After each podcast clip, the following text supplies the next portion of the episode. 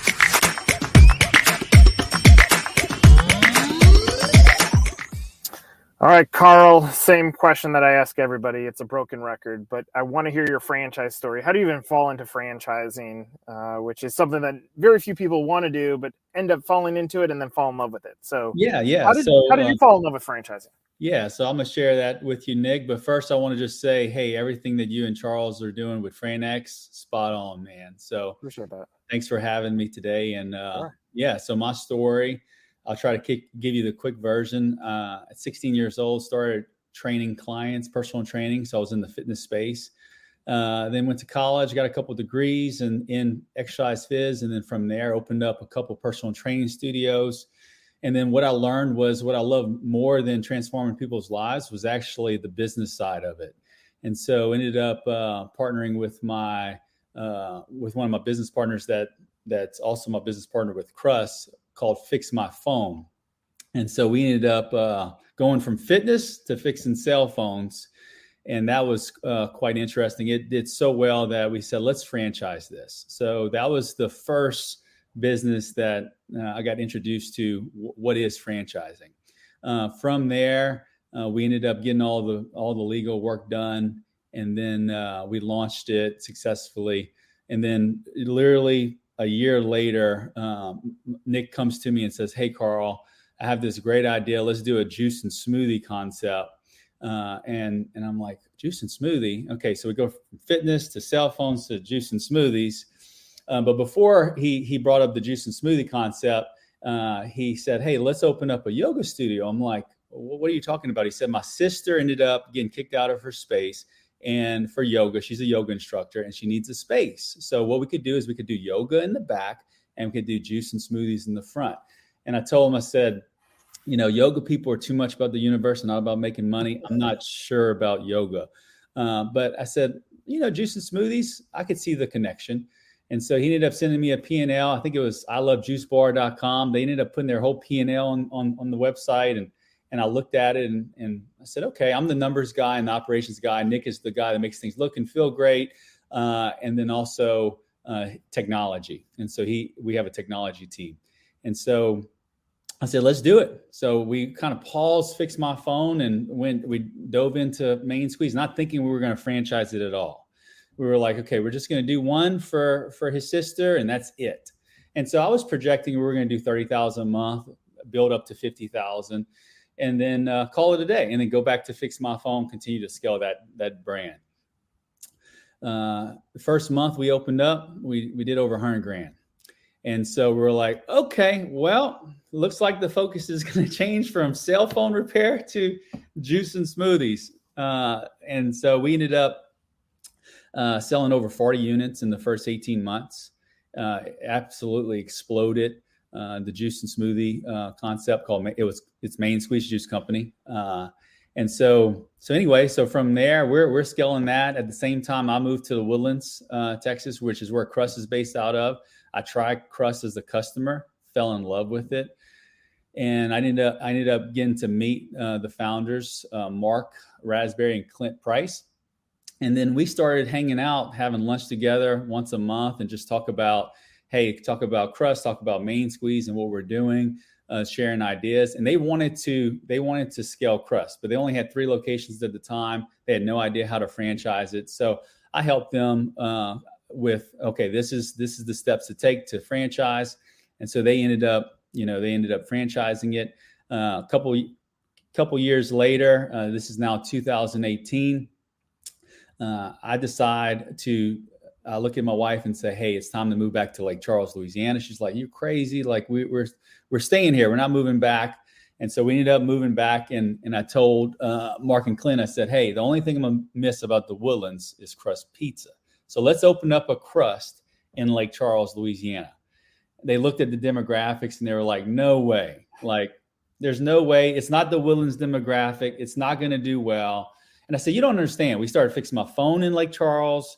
And it does very well. We we did main squeeze. It, it's a it's a great city, even though it doesn't look good on paper. And so they told me no. So um, we ended up we were planning on selling main squeeze. Uh, we were we had some investors that were going to buy us out. So Nick and I were looking for our next thing. And so I told Nick, I said, "Hey, you know, you're the brand guy. I'm the numbers guy. Let's create let's create a pizza concept in Lake Charles. There's nothing like crust in Lake Charles. Let's do it and start from scratch." So we did. Uh, nine months, we ended up creating Rush Pizza. We trademarked it, and we were going to scale scale a pizza a pizza concept. Uh, so we're signing a lease on on a Friday, and and Wednesday, this two days before we sign the lease. And, and and first off, research and development. I mean, it's not cheap, right? I mean, we probably spent 150 grand on just research research and development for this brand. And so two days before we signed the lease, uh, we ended up getting a call from Clint. Clint called me, one of the Crust brothers, and he said, he said, Carl, he said, uh, uh, I saw you guys sold Main Squeeze. Congratulations. What are y'all doing now? And I'm like, well, Clint, I said, we're fixing to sign a lease for Rush Pizza. And he's like, no, you know, I, uh, I thought about it and, and we, we want you and Nick to help us scale Crust. And so we're like, how in the world are we going to be able to go to this landlord that had multiple deal offers on the table, give us eight to 12 weeks to see if this is a viable option to switch from Rush Pizza to, to Crust Pizza? And so we ended up uh, uh, convincing the landlord to drive to Houston, try Crust Pizza, meet Mark and Clint. He fell in love with it. And so we were like, okay. Uh, he said, we'll give you eight weeks to to work a deal to see if this is something you guys want to do. And so at the time, I knew that Crust at the time wasn't scalable. The menu was 60 plus items. Uh, you were we were nickel and diming people for every topping. They had five different sizes, which is a lot of uh, pizza boxes.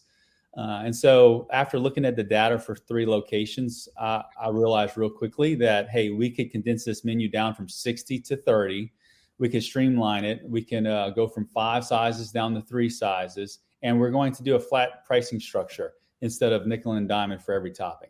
So we made all those changes and then we opened up Lake Charles. And so we ended up working a deal where we're all equal partners and we're all actively involved in the company. Uh, and you know, Lake Charles became the number one in revenue, number one in cost of goods, number one in payroll, highest review view, review average across the board. Still t- to today, we are still the number one store in our chain at 20. Go from that to 25 stores, and so uh, so of course that's the model that we're using for each new new location. And so that's the story. Uh, you know, I'm currently the CEO of the company, and and we're uh, we're doing things the right way, and and we're growing organically and slow, um, but but we're doing it right. So it's exciting. All right, I, I don't know that anybody in their opening statement gave me more things that I want to unpack than you did, but there's there's a lot that I want to unpack from that. So, step one, I I'm gonna I'm gonna give you shit for this one. You okay. wrote that agreement poorly. You had founders tell you that Lake Charles would never work, and it's number one in the system. You should have wrote we get we get our equity piece increases right? if we're right. no, you're right. I, I should have. I you knew it. That one. You knew I should it. have. I said, hey, okay, look, my equity. If this goes well, then I'm going up at least 10, 10 points. But no, it's. But it's I think the the lesson there is, and this is important for franchisors. Yeah. Franchisors are dead set on their data, but mostly their data is built on paper. And what you said there, you said, hey guys, I know what we look like on paper, but I'm mm-hmm. telling you, I see something here.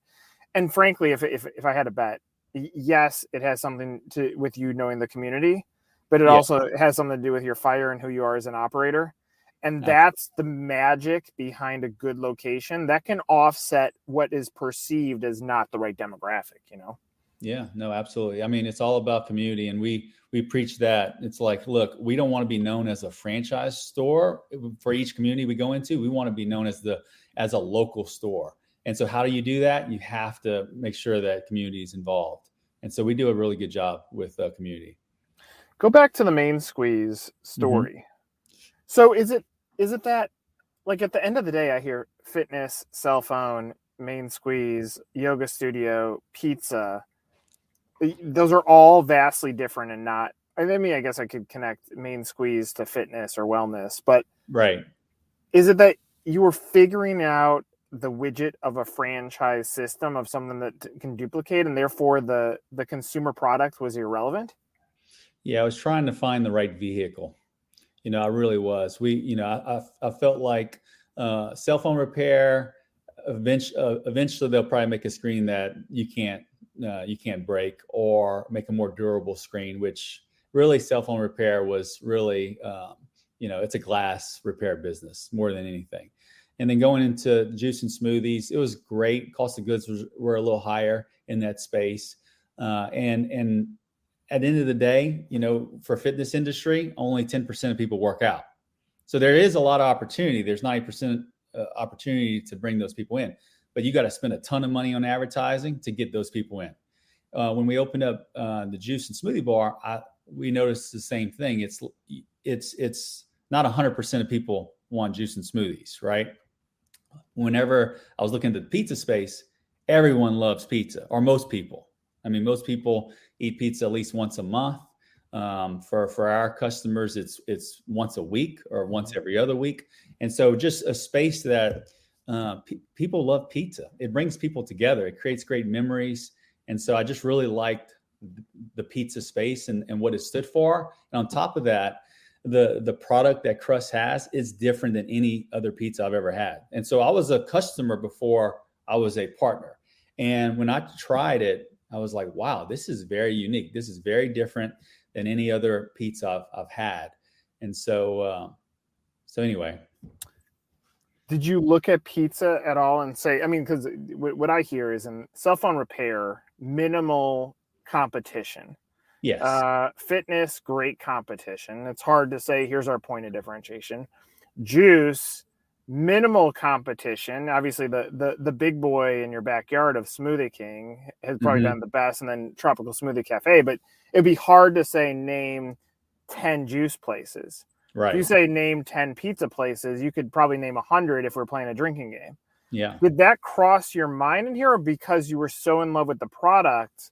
And, and frankly, when, when you're creating Rush, are you trying to imitate what Crust was? Like, are you are you creating that version in Rush? Yeah, I, I, was creating somewhat of the version. Of course, some things were different, um, but you know, crust. I mean, the product speaks for itself. You know, we we don't cut any corners, and so even though there there are many pizza places, we each time we go into a new market, we quickly become the number one pizza place in you know the local magazine. You know, they always have have that you know local magazine that that uh, where you vote for who's the best of everything, and we always become number one in, in, in pizza. So, so for pizza, you know, we make our crust um, fresh. We make our dough fresh every day, uh, every two to three hours. If we don't use it, we throw it. Our block, our cheese come in big blocks, and we shred that daily. All our produce is fresh. A lot of our meats we slice daily, and so we just, uh, you know, the the quality of the ingredients really, really stands out uh, in our pizza. And then for appetizers, we have a, a, cheese bread that, oh my goodness, I mean, it's incredible. I mean, let me tell you what, it is the best cheese bread, hands down, um, that I've ever tried. And I've tried a lot of pizza. And so I was like, okay, I'm, I'm, one time I went on a quest to find cheese bread that was better than ours and just could, could not, could not find it. So are you technically a franchisee and a partner then? So uh, we are uh, so franchisor. I'm a franchisor. Plus, uh, we own corporate stores together. The four partners. Got it. So the Lake Charles one ended up it flipped over into corporate as corporate a part store. of this agreement. Yeah, that's a corporate store. Yeah. Question question for you is, and, and you can see this, and I can I can go back to um, some of the parts of the story, but mm-hmm. your story isn't built into this structure. Yet, if I said who's the founder of McDonald's, it is Ray Kroc who really plays your role in mm-hmm. this in this part of that. Is that is that done on purpose? Because I'm I mean I'm I'm motivated just purely by your story. I can look at the numbers, which the numbers are fantastic, but yeah, your story's yeah. so good.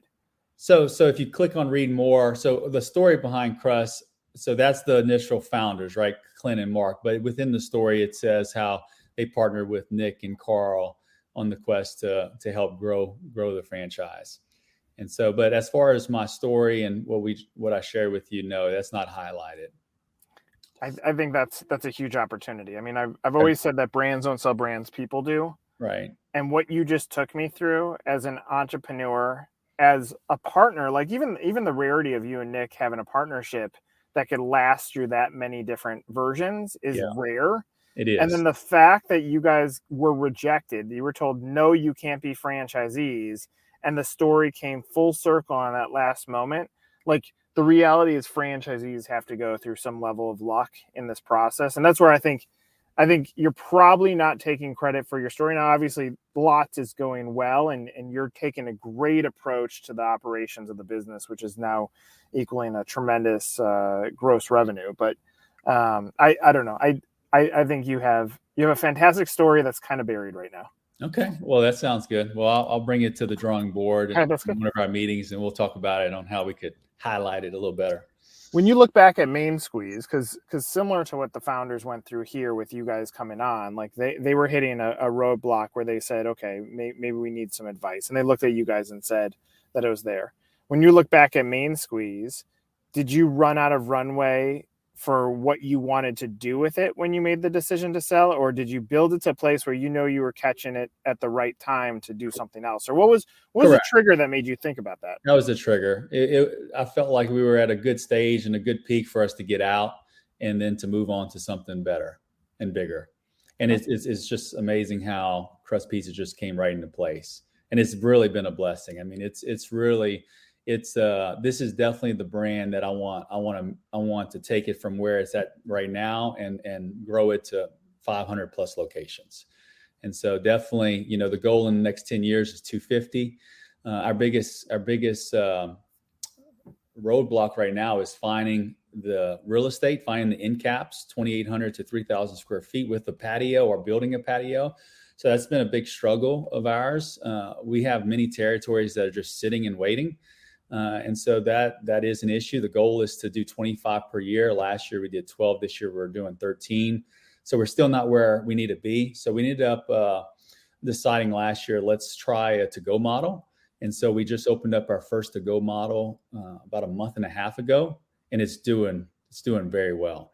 And so uh, with a to-go model, 1,200 square foot, I could put that anywhere. And so now we have two different models that we're going to sell uh, and and and put out there. So at a five hundred thousand dollar investment average for the Go model versus a million dollar average for for the full model. Now, you know the the full model three and a half four years ago was around six fifty. So it just goes to show you how much inflation is really increasing that number. Um, but it still makes sense at the at the revenue and the projections that we have for these stores a long time ago, we worked with a brand called Toppers Pizza. Uh, what I loved about Toppers was, uh, from a business standpoint, they grew in a concentric circle, really heavily focused on Wisconsin. When mm-hmm. they went outside of state, uh, they tended not to do as well from a volume standpoint. Mm-hmm. I don't, I don't know where they they're at on out of state models right now. Yeah. But Colorado failed, Illinois failed, North Carolina low sales. And when you're talking about a, a, a business that you're playing off of pennies, I mean, the, the, percentage net for a franchisee is is limited in food already. And then when the volumes aren't aren't high enough, it's mm-hmm. it's basically hitting break even. In Wisconsin, though, the, the volumes continued to climb. And I saw that as an opportunity because now economies of scale when it came to marketing or supporting franchisees and that would be typically in a food brand how I start my recommendation. But what's swinging swinging where my brain goes is you as the operator again, like Charles, you you proved that wrong. Nobody knew what the business was. There was no mm-hmm. affinity. Right. So when you're thinking about how do we get to these locations, are you taking that into consideration that because the product, the look, the brand, the experience is so strong, that you don't necessarily have to grow in concentric circles to do this as long as you align with the right operator?